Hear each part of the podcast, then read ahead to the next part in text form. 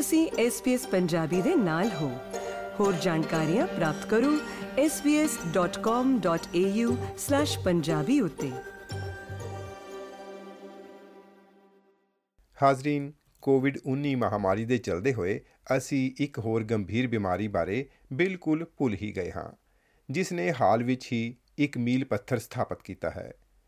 HIV ਇਸ ਨੂੰ United States ਵਿੱਚ ਪਹਿਲੀ ਵਾਰ ਖੋਜੇ ਜਾਣ ਨੂੰ ਹੁਣ 4 ਦਹਾਕੇ ਹੋ ਗਏ ਹਨ। ਇਸ ਤੋਂ ਬਾਅਦ ਇਹ ਬਿਮਾਰੀ ਸੰਸਾਰ ਭਰ ਵਿੱਚ ਫੈਲਦੀ ਗਈ ਸੀ ਅਤੇ ਆਸਟ੍ਰੇਲੀਆ ਵੀ ਇਸ ਤੋਂ ਬਚ ਨਹੀਂ ਸੀ ਪਾਇਆ। ਇਸ ਸਮੇਂ ਜਦੋਂ HIV ਜਾਂ ਏਡਜ਼ ਦੇ ਮਰੀਜ਼ਾਂ ਦੇ ਹਾਲਾਤਾਂ ਵਿੱਚ ਕਾਫੀ ਸੁਧਾਰ ਹੋ ਚੁੱਕਿਆ ਹੈ, ਅਜਿਹਾ ਹੀ ਅਨੁਮਾਨ ਕੋਵਿਡ-19 ਦੇ ਮਾਮਲੇ ਵਿੱਚ ਵੀ ਲਗਾਇਆ ਜਾ ਰਿਹਾ ਹੈ। ਲੋ ਇਸ ਬਾਰੇ ਵਿਸਥਾਰਤ ਜਾਣਕਾਰੀ ਪੇਸ਼ ਹੈ ਐਮਪੀ ਸਿੰਘ ਕੋਲੋਂ।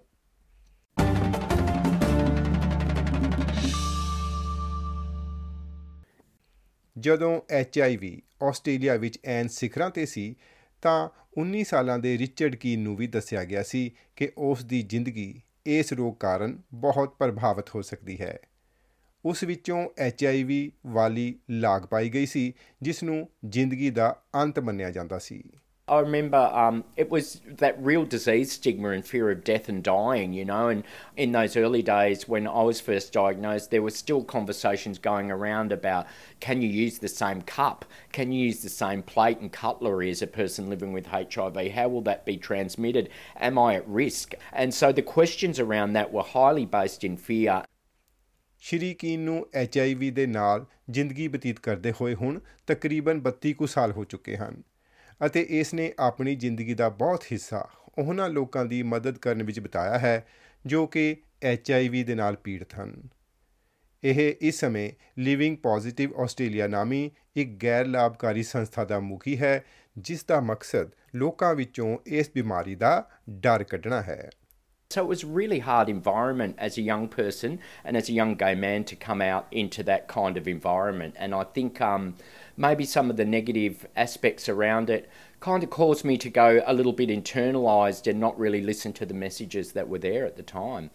1980ਵਿਆਂ ਵਿੱਚ ਜਿਸ ਤਰ੍ਹਾਂ ਨਾਲ ਇਹ ਰੋਗ ਲੋਕਾਂ ਵਿੱਚ ਫੈਲਿਆ ਅਤੇ ਸਮਲਿੰਗੀ ਲੋਕਾਂ ਦੀਆਂ ਜ਼ਿੰਦਗੀਆਂ ਨੂੰ ਪ੍ਰਭਾਵਿਤ ਕਰਦਾ ਰਿਹਾ ਲੱਗਦਾ ਇਹੀ ਸੀ ਕਿ HIV ਜਾਂ AIDS ਸੰਸਾਰ ਭਰ ਵਿੱਚ ਭਿਅੰਕਰ ਤਬਾਹੀ ਮਚਾ ਦੇਵੇਗਾ ਲੱਗਦਾ ਤਾਂ ਇਹ ਵੀ ਸੀ ਕਿ ਆਉਣ ਵਾਲੇ ਲੰਬੇ ਸਮੇਂ ਤੱਕ ਇਸ ਸਮੱਸਿਆ ਦਾ ਕੋਈ ਇਲਾਜ ਕੋਈ ਬਚਾਅ ਜਾਂ ਇਸ ਦਾ ਕੋਈ ਵੀ ਜਵਾਬ ਨਹੀਂ ਲੱਭ ਸਕੇਗਾ But now we know every one of us could be devastated by it. The fact is, over 50,000 men, women, and children now carry the AIDS virus. That in three years, nearly 2,000 of us will be dead.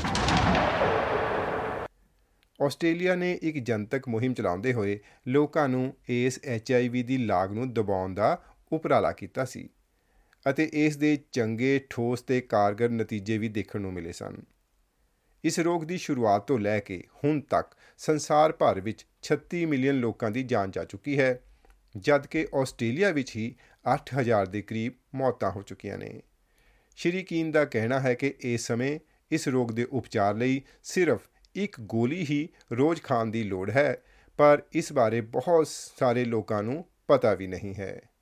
ਇਸ ਲਈ ਜ਼ਰੂਰੀ ਹੈ ਕਿ ਬਹੁਤ ਸੱਭਿਅਕ ਭਾਈਚਾਰੇ ਵਿੱਚ ਇਸ ਬਾਰੇ ਜ਼ੋਰ ਸ਼ੋਰ ਨਾਲ ਪ੍ਰਚਾਰ ਕੀਤਾ ਜਾਵੇ। The life that I experience uh, is not experienced by every person living with HIV in Australia, and uh, more than half of new diagnoses are from people that are born overseas. They might come from high prevalence countries, or they might come from an environment where there wasn't many opportunities to test.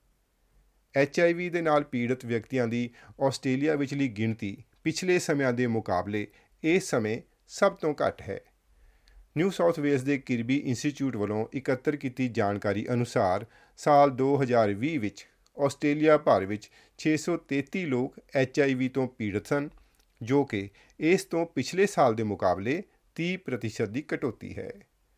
ਪਰ ਇਹਨਾਂ ਵਿੱਚੋਂ ਅੱਧੇ ਅਜਿਹੇ case ਹਨ, ਜਿਨ੍ਹਾਂ ਦੀ ਪਹਿਚਾਣ ਕਾਫੀ ਦੇਰ ਨਾਲ ਹੋਈ ਸੀ। ਮਤਲਬ ਕਿ ਉਹਨਾਂ ਵਿੱਚ ਲਾਗ ਪੈਦਾ ਹੋਇਆਂ 4 ਸਾਲ ਜਾਂ ਇਸ ਤੋਂ ਵੀ ਵੱਧ ਦਾ ਸਮਾਂ ਹੋ ਚੁੱਕਿਆ ਸੀ, ਅਤੇ ਉਹਨਾਂ ਨੂੰ ਇਸ ਦਾ ਕੋਈ ਗਿਆਨ ਵੀ ਨਹੀਂ ਸੀ। ਡੋਰਵਿਚ ਪੈਥੋਲੋਜੀ ਦੀ ਡਾਕਟਰ ਸਾਰਾ ਗਾਰਨਰ ਇਸ ਨੂੰ ਕਾਫੀ ਚਿੰਤਾ ਵਾਲਾ ਦੱਸਦੀ ਹੈ So we still have people um, turning up to hospital that are really sick. When we do an HIV test, it's positive, and we find out that their immune system is really, really low. And for a lot of those people, when they're admitted to hospital, they may have three or four other conditions. ਸੰਸਥਾ PRP'd for Change ਜੋ ਕਿ ਲੋਕਾਂ ਨੂੰ HIV ਤੋਂ ਬਚਾਉਣ ਵਾਲੀ Australia ਦੀ ਇੱਕ ਛੋਟੀ ਦੀ ਸੰਸਥਾ ਹੈ। ਇਸ ਦੇ ਕ੍ਰਿਸ ਵਿਲੀਅਮਸ ਮੰਨਦੇ ਹਨ ਕਿ ਲੋਕਾਂ ਨੂੰ ਜਾਗਰੂਕ ਕਰਨ ਲਈ ਅਜੇ ਵੀ ਕਾਫੀ ਲੰਬਾ ਰਸਤਾ ਤੈਅ ਕਰਨਾ ਬਾਕੀ ਹੈ।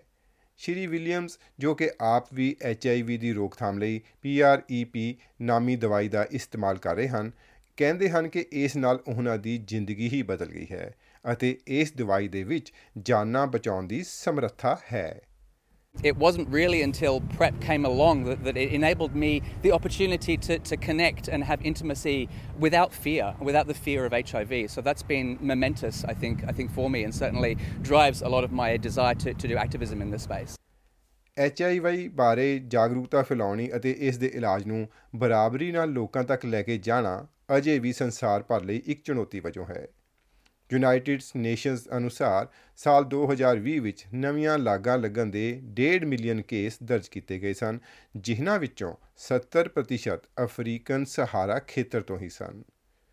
1980ਵਿਆਂ ਦੌਰਾਨ ਆਸਟ੍ਰੇਲੀਆ ਵਿੱਚੋਂ HIV ਨੂੰ ਰੋਕਣ ਲਈ ਮੋਹਰੀ ਹੋ ਕੇ ਕੰਮ ਕਰਨ ਵਾਲੇ ਪ੍ਰੋਫੈਸਰ ਬਿਲ ਬੋਟਲ ਦਾ ਮੰਨਣਾ ਹੈ ਕਿ ਕੋਵਿਡ-19 ਦੀ ਪੈਦਾਇਸ਼, ਇਸ ਦੀਆਂ ਦਵਾਈਆਂ ਪ੍ਰਤੀ ਕਮੀ ਅਤੇ ਇਸ ਦਾ ਬਹੁਤਾ ਫੈਲਾਅ ਅਫਰੀਕਾ ਖਿੱਤੇ ਵਿੱਚ ਹੀ ਹੋਣਾ ਆਦਿ ਬਹੁਤ ਕੁਝ ਕੋਵਿਡ-19 ਮਹਾਮਾਰੀ ਦੇ ਨਾਲ ਮਿਲਦਾ ਜੁਲਦਾ ਹੈ The rich countries, of course, make sure they get the vaccines and the treatments.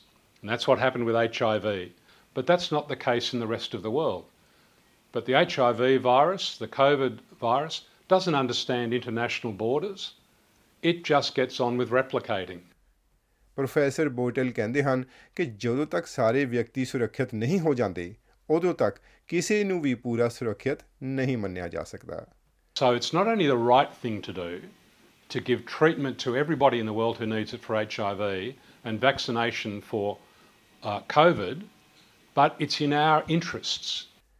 UN ਦਾ ਕਹਿਣਾ ਹੈ ਕਿ ਸਾਲ 2030 ਤੱਕ ਸੰਸਾਰ ਭਰ ਵਿੱਚੋਂ HIV ਨੂੰ ਖਤਮ ਕਰਨ ਲਈ ਵਿਸ਼ਵ ਭਰ ਦਾ ਸਮਰਥਨ ਅਤੇ ਉਹਨਾਂ ਦਾ ਪ੍ਰਣ ਮਿਲਣਾ ਬਹੁਤ ਹੀ ਜ਼ਰੂਰੀ ਹੈ।